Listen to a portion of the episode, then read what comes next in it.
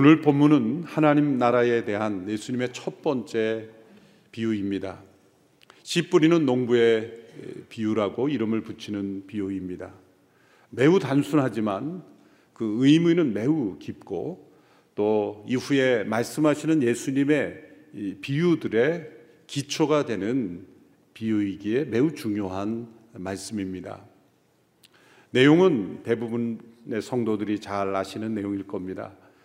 농부가 씨를 뿌리는데 어떤 씨는 길가에 뿌려져서 그 길가의 단단한 흙 때문에 씨가 들어갈 수 없어서 새가 와서 그 씨를 쪼아 먹어 버렸다는 내용입니다. 또 어떤 씨는 흙이 얇게 덮여져 있는 돌밭에 뿌려져서 잠시 그 씨가 싹이 나는 것 같지만 그 흙 밑에 있는 돌 때문에 뿌리 내릴 수가 없어서 결국 그 씨가 파손되었다는 것입니다. 또한 어떤 씨는 가시 덤불로 가득하여 진 그 밭에 뿌려져서 그 씨앗이 가져가야 될 흙의 영양분을 가시덤불이 먼저 가져가 버리기 때문에 그 씨가 또한 열매 맺지 못했다. 네 번째로 좋은 땅에 뿌려진 씨는 그 씨가 온전히 결실을 맺어서 백 배, 육십 배, 삼십 배의 결실을 맺었다는 내용입니다. 우선 이 비유를 우리가 읽으면서 이 비유를 둘러싼 슬픈 상황을 우리는 먼저 이해해야 합니다. 무엇이 슬픈 소식입니까? 밭에 뿌려진 많은 씨앗들이 파손되었다는 것이 슬픈 소식이죠. 길가와 돌밭과 그리고 가시덤불에 뿌려진 그 씨앗이 열매 맺지 못하고 파손된 것, 그 생명의 가능성들이 파손된 것이 얼마나 슬픈 소식입니까? 예수님께서 이 비유를 말씀하실 때 본문 일, 이 절에 보면 큰 무리가 예수님께로 나아왔다고 했습니다. 예수님께서 호숫가에 앉으셨을 때 많은 무리들이 예수님께로 나와 예수님께서 호숫가에 배를 띄우시고 그곳에 앉으셔서 그 무리들을 가르치셨습니다. 큰 무리가 예수님께로 나왔다는 건 이제 예수님의 사역이 절정을 향하여 가고 있었다는 겁니다. 세상의 지도자들은 이렇게 많은 무리들이 자신을 주목하고 또 자신을 지지한다고 생각하면 순간 자신이 모든 세상의 문제를 해결할 수 있는 양 판단을 잃어버리고 또 자기 도취에 빠지는 경우가 대부분입니다. 그러나 예수님은 수많은 사람들이 예수님께 몰려올 때 그들에게 진리를 그리고 진실을 말씀해 주셨습니다. 그 비유의 첫 번째 내용은 이 슬픈 분위기죠. 많은 씨앗이 파손되고 있다. 그것은 예수님께로 나오는 많은 무리들 가운데서도 이렇게 길가와 돌밭과 가시덤불과 같은 마음의 상태를 가지고 있었기 때문에 예수님께서 진리의 말씀을 말씀하셔도 그 말씀이 그들의 삶 속에 열매 맺지 못하는 많은 경우를 앞서 말씀하고 계신 것입니다. 그러나 또 한편으로 이 말씀 속에는 기쁨의 소식, 소망의 소식이 있습니다. 그것은 이 농부가 씨를 뿌릴 때 좋은 땅에만 씨를 뿌리지 않았다는 것입니다. 물론 씨가 뿌려지는 것은 이 의도적으로 길가에 의도적으로 가시덤불에 씨를 뿌리는 농부는 없겠죠. 그러나 이스라엘의 이 토양의 상태 때문에 어쩔 수 없이 그 씨가 뿌려질 때 더러는 길가에 떨어지기도 하고 더러는 가시덤불에 더러는 돌밭에 떨어지기도 하는 것입니다. 이스라엘이라는 이 지역의 특성에는 평야가 많이 없습니다. 이스라엘이나 몇 개의 평야가 있지만 그것도 아주 작은 규모고 대부분 척박한 이 산지이죠. 구릉 지역도 많고 대부분 돌산이 많습니다. 예루살렘 주변의 지역은 대부분의 돌이 가득히 있죠. 그래서 겉은 흙으로 되어 있지만 실상 밑에는 다 돌인 경우가 많습니다. 또 농부가 씨를 뿌릴 때 그 작은 씨앗을 하나하나 이렇게 좋은 땅을 확인하고 그렇게 하나하나를 심는 방식으로는 어떻게 농사를 지을 수 있겠습니까? 그래서 씨를 이렇게 흩뿌리죠. 씨를 뿌리게 되면 좋은 땅에 떨어지는 씨앗도 있지만 대개는 길가에 돌밭에 또 가시덤불에 이렇게 흙들이 섞여 있기 때문에 시가 흩어지는 것입니다. 기쁜 소식이란 무엇입니까? 이 시가 좋은 땅에만 떨어지지 않고 길가나 돌밭이나 가시덤불에도 그 씨가 뿌려진다는 것입니다. 예수님께 말씀을 들으러 온 많은 무리들을 그 마음을 예수님이 꿰뚫어 보셨다면 들을 마음이 없는 자, 엉뚱한 생각을 가진 자, 다른 정치적인 목적을 가진 사람, 몸은 와 있지만 생각은 전혀 다른 사람, 예수님을 시험하려고 온 사람, 그들 모두에게도 예수님은 말씀을 주셨습니다. 이것이 하나님의 마음이요 사랑입니다. 하나님의 말씀의 씨앗은 하나님의 말씀에 대하여 거부하고 듣지 않으려 하고 또한 전혀 다른 생각을 가진 이들에게도 계속해서 뿌려진다는 것입니다. 하나님의 복음이 전해지는 이 과정은 바로 이렇게 한편으로는 슬프며 또 한편으로는 기쁨의 소식, 소망의 소식이 있습니다. 정말 하나님의 말씀을 들어야 하는 사람들을 보면 들을 준비가 되어 있지 않죠. 그 마음이 길가와 같고 돌밭과 같고 가시덤불과 같습니다. 또 방해하는 세력도 있습니다. 새들이 와서 쪼아먹고, 그리고 그 흙 속에 있는 이 돌이 있고, 그리고 가시가 있고, 다 방해입니다. 하나님의 말씀이 증거됨으로 하나님의 나라가 우리의 마음속에, 우리의 사회 속에 임하는데 방해 세력이 있습니다. 바로 악한 사단입니다. 사단은 하나님의 말씀이 들려지지 못하도록 역사적으로 보면은 수없이 많은 헛된 사상들을 이 사람들의 마음속에 뿌려집니다. 요즘도 베스트셀러 그래서 막 사람들의 읽혀지는 책을 보면은 정말 헛된 사상일 경우가 많아요. 네 자신이더라. 자시, 자기 자신을 존중하고 자기 자신만을 중요하다고 생각하게 부추기는 그러한 사상들, 진화론부터 유물론, 회의주의, 공산주의, 사회주의, 수많은 이 사상들이 다 하나님의 말씀을 배척하는 그러한 사단의 그 배경 속에서 일어난 인간의 사상들이에요. 그러한 사상들의 허점을 발견하지 못한 것은 우리가 하나님의 말씀에 귀 기울이지 못하는 이 우리들의 마음 속에 있는 그러한 길과 같이 단단한 마음, 돌과 밭과 같은 그런 돌들, 그리고 가시덤불 속에 있기 때문입니다. 예수님께서 이 네 가지 종류의 밭을 말씀하셨는데 우리가 이 비유를 읽을 때 이 네 종류의 밭은 네 가지 종류의 인간으로 결정된 것으로 해석해서는 안 됩니다. 어떤 사람은 태어날 때부터 길가로 태어나서 길가로 살다가 길가로 죽는 사람이 있고, 어떤 사람은 돌밭으로 태어나 돌밭으로 살다가 돌밭으로 죽는 사람, 어떤 사람은 가시덤불로 태어나 가시덤불로 죽는 사람이 있다는 것이 아닙니다. 이것은 네 종류의 마음의 상태로 결정된 마음이 아니라 누구든지 모든 사람들의 마음속에 있는 네 종류의 마음의 상태를 예수님께서 말씀하신 겁니다. 물론 비율은 다르겠죠.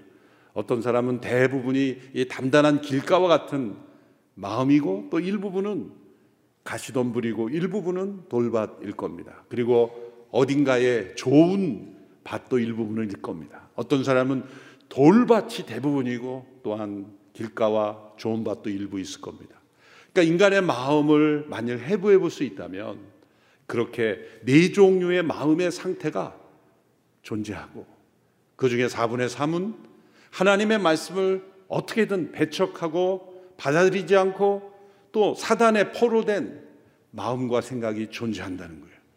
그래서 우리가 예수님을 믿습니다라고 고백했지만 사실은 그 말씀이 우리의 마음에 온전히 뿌리 내리고 열매 맺기 위해서 우리가 얼마나 이 마음을 기경하고 새롭게 하지 않으면, 겉은 믿는 것 같지만 속은 믿지 않는 사람으로 살아가게 되는 경우가 많이 생기는 것입니다. 제일 먼저 예수님께서 말씀하신 길가와 같은 밭은 어떤 밭일까요? 이 길가와 같은 밭은 하나님의 말씀에 대하여 반항적인 인간의 마음의 상태, 이 반항성, 우리의 마음 속에 있는 이 반항적 마음을 설명하는 것입니다. 마태복음 십구 장 십구 절의 말씀을 보십시오. 하늘나라에 대한 말씀을 들어도 깨닫지 못하면 악한 자가 와서 그 마음속에 뿌려진 것을 빼앗아 간다. 이것이 바로 길가에 뿌린 씨와 같은 사람이다. 이 길가는 반항적인 마음의 토양입니다. 타락한 죄인의 마음속에 있는 가장 중요한 죄의 본성은 말씀에 대하여 반항하는 것입니다. 아담과 하와에게도 타락이 발생하게 된 원인이죠. 동산 중앙에 있는 나무의 실과를 먹지 말라 말씀하셨다면 그대로 순종해야 할 텐데 인간의 타락한 자유의지를 가지고 반항하게 되었습니다. 왜 우리가 못 먹느냐? 왜 먹지 못하느냐? 다 먹을 수 있는데 왜 못 먹느냐? 그 한 가지를 제외하고는 완전한 자유를 주셨음에도 불구하고 이 하나마저 먹지 못하면 우리는 완전한 자유가 아니다. 반항의 마음으로 그 말씀을 불순종했던 것입니다. 그 불순종의 마음이 반항으로 계속해서 시간이 흐르면서 지속되면서 우리의 마음은 단단해진 길가와 같습니다. 씨가 들어갈 수 없는, 말씀이 튀어나가는, 거부하는, 그래서 그 새들이 와서 쪼아 먹는 것이죠. 이 길가와 같이 단단한 마음을 가진 사람들은 사단이 염려하지 않습니다. 말씀을 스스로 거부하기 때문이죠. 그것은 인생의 모진 고난과 또 많은 상처 속에서 단단해지기도 합니다. 많은 사람들에게 그 마음이 밟히고 또 짓밟히면 그 마음에 단단해진 길가와 같게 되는 거죠. 또 한편으로 세상에서 무시받고 또 상처받는 사람만이 아닙니다. 인정받는 사람들, 영향력 있는 사람들도 길가와 같은 밭이 됩니다. 왜 그럴까요? 유명한 길, 무슨 스트리트, 무슨 거리 이렇게 되면 수많은 사람들이 몰려다니고 많은 사람들이 찾지 않습니까? 또 많은 사람들이 찾고 만나기 원하고 영향력이 있고 이름이 알려진 사람은 유명한 길처럼 그렇게 마음이 위대해져서 단단한 길처럼 되어서 하나님의 말씀이 들어오지 않아요. 이처럼 여러 가지 이유로 인간의 마음이 길가와 같이 단단한 마음이 되어서 하나님의 말씀에 대하여 반항적 마음이 가지고 있는 거예요. 이것이 모든 사람들의 마음속에 있는 마음입니다. 내 안에 하나님의 말씀에 대한 이 반항적인 마음이 얼마나 있는가. 이것을 우리가 하나님의 말씀 앞에 설 때 끊임없이 우리 자신을 살피고 자신을 낮춰야 돼요. 경건의 시간이 잠시 말씀에, 오늘의 말씀을 행운을 뽑듯이 그렇게 잠시 지나가서는 안 되는 거예요. 그 순간이 얼마나 중요한 영적 전쟁인지 모릅니다. 말씀을 사모하지 않게 합니다. 말씀을 만홀히 여기게 합니다. 말씀을 읽게 하지 않고 묵상하지 않게 하는 것, 이것이 다 길가와 같은 마음에서 일어나는 현상이죠. 두 번째, 열매 맺지 못하는 흙은 흙이 얇게 있는 돌밭이라고 했습니다. 이 돌밭은 피상성을 의미해요. 피상성, 피상적인 마음의 토양입니다. 마태복음 십삼 장 이십 절에서 이십일 절의 말씀을 보시면 돌밭에 떨어진 씨는 말씀을 듣자마자 기쁨으로 받아들이지만 뿌리가 없기 때문에 오래 가지 못한다. 말씀 때문에 고난이나 핍박이 오면 곧 걸려 넘어진다 그랬습니다. 유대 지역에서 아까 말씀드린 대로 이 돌들이 많기 때문에 그 위에 흙이, 흙이 덮여져 있습니다. 그래서 씨가 뿌려지면 그 얇은 흙이 씨를 잘 받습니다. 그래서 싹이 먼저 납니다. 싹이 먼저 난 이유는 그 밑에 돌이 있기 때문에 온돌 효과가 있어서 따뜻한 온기 때문에 적절한 온도로 내서 싹이 먼저 납니다. 그런데 뿌리를 내리지 못하는 것은 그 돌이 막고 있기 때문입니다. 그래서 이 노련한 농부들, 경험이 많은 농부들은 먼저 싹이 나면 아, 저거에 밑에 돌이 있구나. 먼저 싹이 나는 것을 받아들이지 않고 도리어 나중에 나는 그 싹이 나는 그것이 진짜 열매를 맺는 그러한 좋은 흙이라는 것을 알게 됩니다. 이렇게 순간 싹이 빨리 나지만 뿌리 내리지 못하는 이 모습, 이것이 바로 우리의 마음의 피상적인 상태를 의미합니다. 우리의 신앙도 피상적인 신앙이 될 때가 많습니다. 말씀을 순간 기쁘게 받는 것 같지만 깊이 뿌리 내리지 못하는 이 피상적인 신앙에 머무르는 것입니다. 예수님을 믿는 것이 무엇인지 깊이 생각하려 하지 않습니다.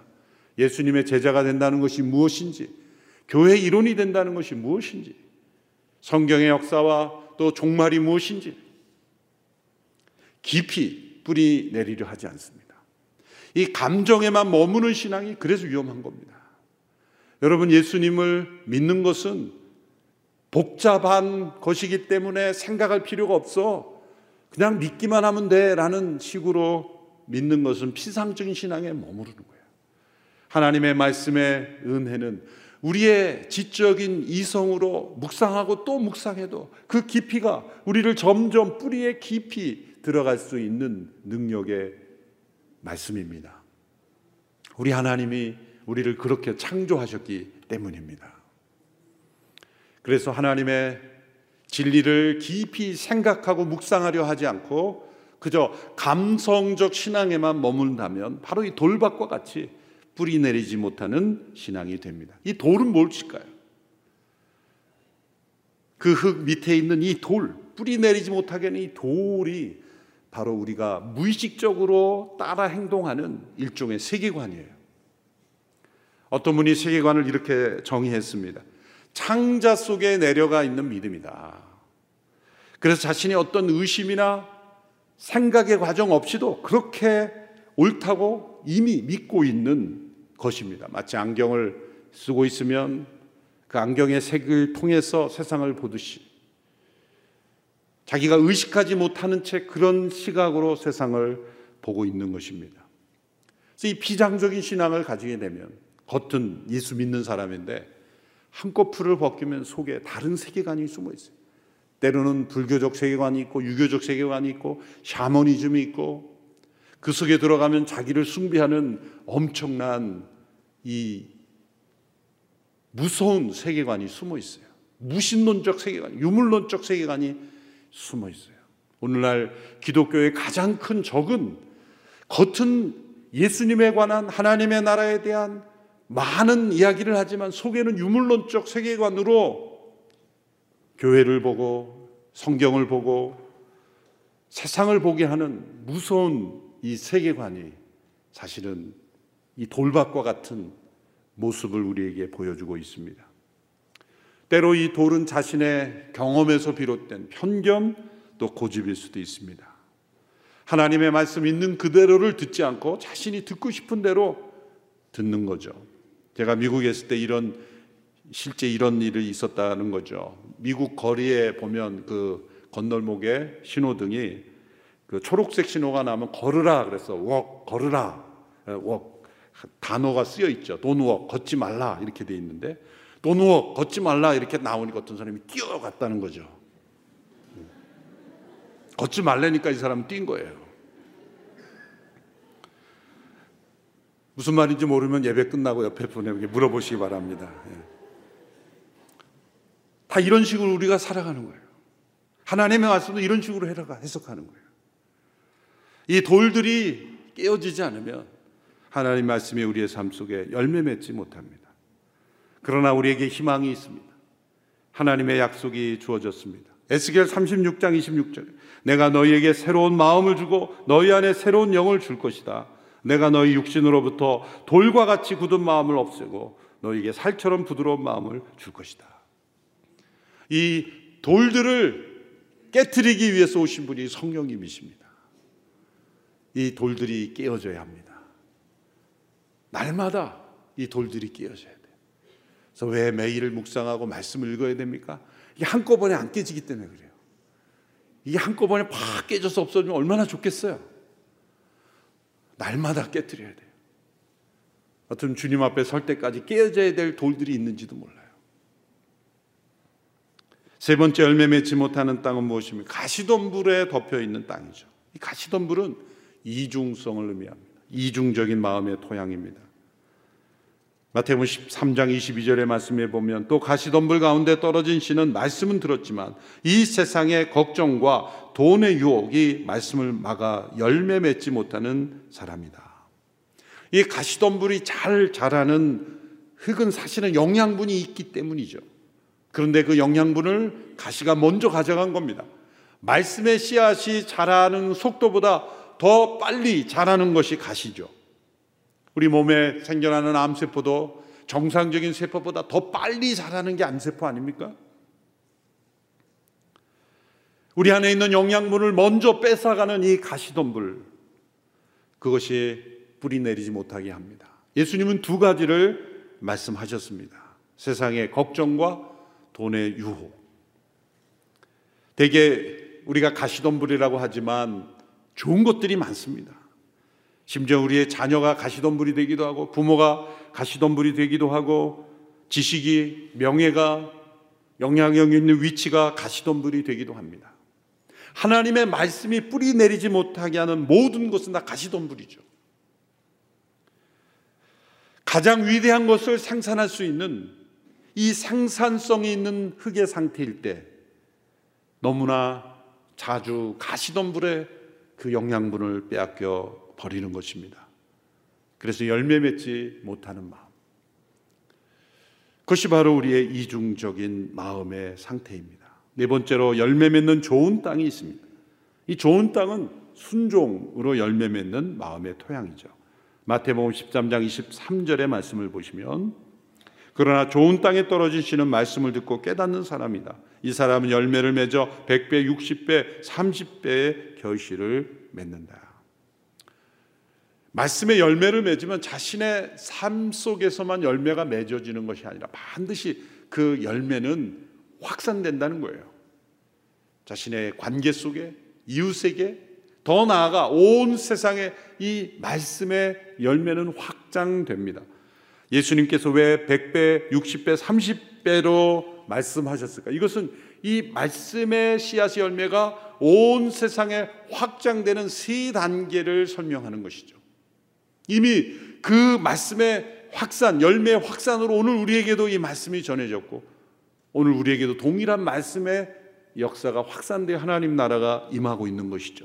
그래서 일 단계, 이 단계, 삼 단계에 걸쳐서 이제 하나님의 나라가 이 말씀을 통해 확산되는 단계를 설명하고 있습니다. 그래서 첫 번째 단계는 어떤 단계입니까? 예수님께서 소수의 제자들에게 마음속에 말씀의 씨앗을 심는 단계입니다. 저는 이것을 삼십 배의 열매다, 이렇게 말하고 싶습니다. 두 번째 단계는 어떤 단계입니까?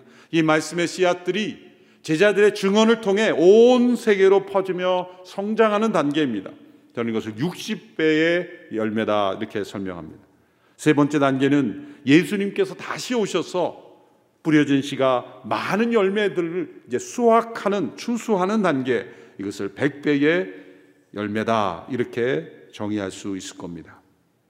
하나님 말씀, 우리의 마음에만 열매 맺는 것이 아니라 우리의 관계 속에, 공동체 속에, 사회 속에, 그리고 온 세상에 열매 맺는 그러한 일들이 일어납니다. 우리가 많은 선교사님들을 파송하고 뭐 더 멋진 세상을 통해서 사역하는 이 하나님의 말씀이 온누리교회 성도들에게 뿌려지는 씨앗이 열매 맺는 것이 이렇게 삼십 배, 육십 배, 백 배로 열매 맺어 확산되어 가는 것, 이것이 바로 좋은 땅에 씨앗이 뿌려졌을 때 나타나는 특징이라는 것입니다.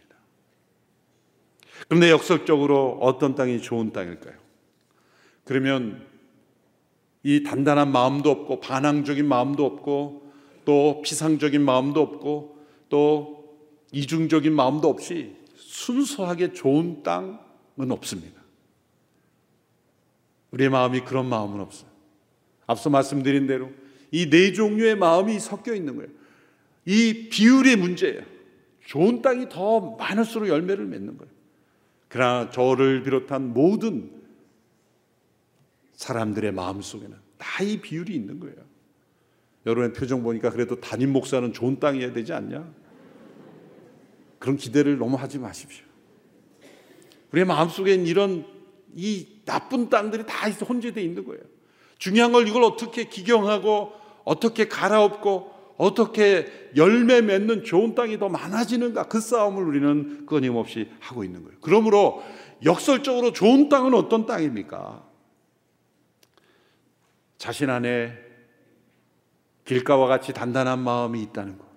이런 순간에 나는 길가가 되는구나.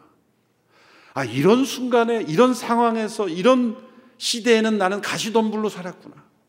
이런 상황에서는 또 이런 문제에 대해서는 내가 도리 속에 들어있구나. 자신의 인생을 살아오면서 나의 어린 시절에는 내가 어떤 밭이었고, 청년에는, 노년에는, 지금은 내 마음은 어떤 마음인가를 정확하게 말씀 앞에서 분별하는 마음이 사실 좋은 마음이에요. 왜? 변화될 수 있는 가능성이 있기 때문에. 자신 안에 돌이 가득했음에도 겉은 흙이기에 나는 좋은 땅이라 여기는 사람은 절대 구제할 수가 없는 거예요. 갈아엎을 필요성을 못 느끼기 때문이죠. 가장 무서운 속임수가 자신에게 속는 거예요. 말씀을 읽으면서 말씀 앞에 자신의 마음이 반항이 일어나고 이중적이고 피상적인 것을 발견하지 못하고 그저 말씀을 읽는 행위 자체에 도취돼서 나 좀 봐. 아침에 일어나서 말씀을 읽는다니 참. 누가 지금 사진 좀 안 찍나? 이렇게. 그래서 자기가 사진 찍어서 큐티하는 내 모습, 성경 읽는 내 모습 막 다 도취돼. 이게 다 이게 피상성이에요. 이게 피상성이에요. 그러니까 우리는 말씀을 읽으면서 신앙생활 하면서도 거기에 도취돼가지고 자기 속에 있는 도를 못 보고 길을 못 보고 가시를 못 보는 거예요. 자기 스스로에 속는 것만큼 무서운 게, 그래서 예수님께서 은밀히 보시는 하나님 앞에서 금식이라도 알리지 말라. 공동체 순예배 이렇게 하면 다 식사하는데 꼭 그날 함께 모이는 식사날 꼭 금식을 한다. 초췌한 모습으로 왜 안 드세요? 그러면 아, 금식입니다. 몇 끼 하셨어요? 아침 한 끼. 근데 얼굴이 이렇게 초췌해. 그렇다고 뭐 그 부득이하게 해야 될 때가 있죠. 그러면 더 기름을 바르고 아무 일이 없는 것처럼. 마치 배가 불러서 배가 불러서 못 먹는 것처럼. 이 은밀성을 가져야 우리가 피상성을 이길 수 있는 거예요. 은밀함을 통해서 우리의 피상성을 이기고 우리의 이중성을 정직으로 이기고 우리의 이 단단한 마음을 이 말씀의 방망이로 성령의 불로 태워서 갈아엎어야 하는 것이죠. 역설적으로 그러므로 좋은 땅은 자신 안에 이런 나쁜 땅이 있다는 걸 깨닫고 그리스도의 십자가 앞에 겸손히 나아가는 땅인 거예요. C.S. 루이스라는 분이 영적 스승으로 여기던 조지 맥도날드라는 분, 이분의 글과 책을 많이 읽으면서 이 루이스가 회심을 했죠. 불간지련자에 따라. 그래서 그분에 대해서 이렇게 평가를 했어요. 나는 그리스도의 영에 이처럼 가까이 있는 분을 내가 보지 못했다. 이보다 더 가까이 있는 사람을 발견하지 못했다. 그렇게 극찬을 한 거죠.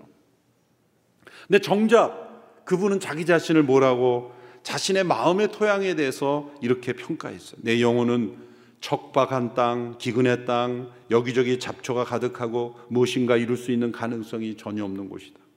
자기 속에 길가가 있고 돌밭이 있고 가시덤불이 있다는 걸 늘 아는 거예요. 그러니까 역설적인 거죠.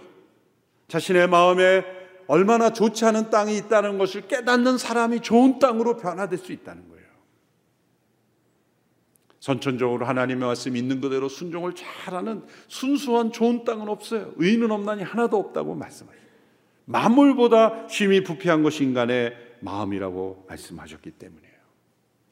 또한 길가로 운명져서 그렇게 평생을 단단한 마음으로 사는 사람은 없다는 거예요. 그 길가에 틈이 나고 크랙이 나면 그 속에 씨앗이 뿌려지면 그 속에도 나요. 티비 가끔 다큐 같은 데 보면 암벽 같은 데 그 틈에서도 그 식물이 꽃이 나는 걸 보면 이 생씨앗이 생명력이 얼마나 강합니까? 돌과 같은 단단한 마음 속에도 길가에도 가시덤불에도 그 모든 것을 이기고 열매 맺을 수 있다. 마음의 토양은 변화될 수 있다는 것입니다. 부활하신 주님께서 그 십자가의 능력과 성령의 능력으로 우리의 마음속에 역사하신다면 반항적인 마음, 비상적인 마음, 이중적인 마음의 토양도 변화될 수 있다는 거예요. 가장 큰 적은 자기 자신이에요. 그것을 인정하지 않는 자신, 회개하지 않는 자신, 또 변화될 수 있다는 것을 믿지 않는 자신입니다. 그러면 다른 사람도 그렇게 보는 거예요. 저 사람은 길가와 같은 사람으로 단정짓는, 저 사람은 돌밭이야, 저 사람은 가시덤불이야. 그렇게 단정짓고 변화의 가능성을 인정하지 않는 것, 그것 또한 문제입니다. 우리는 다른 사람의 영혼의 토양을 누구나 단정할 수 없고 예측할 수 없습니다.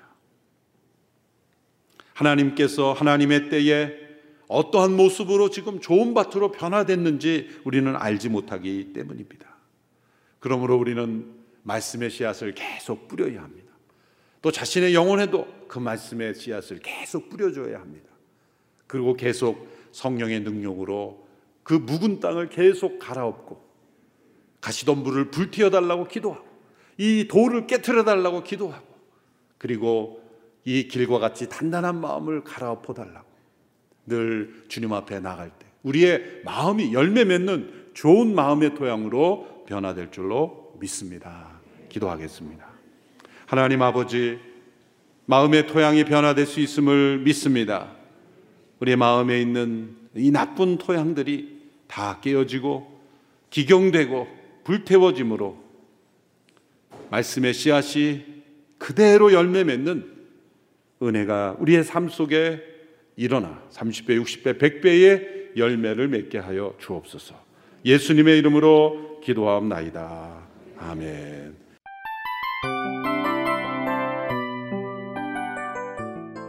이 프로그램은 청취자 여러분의 소중한 후원으로 제작됩니다.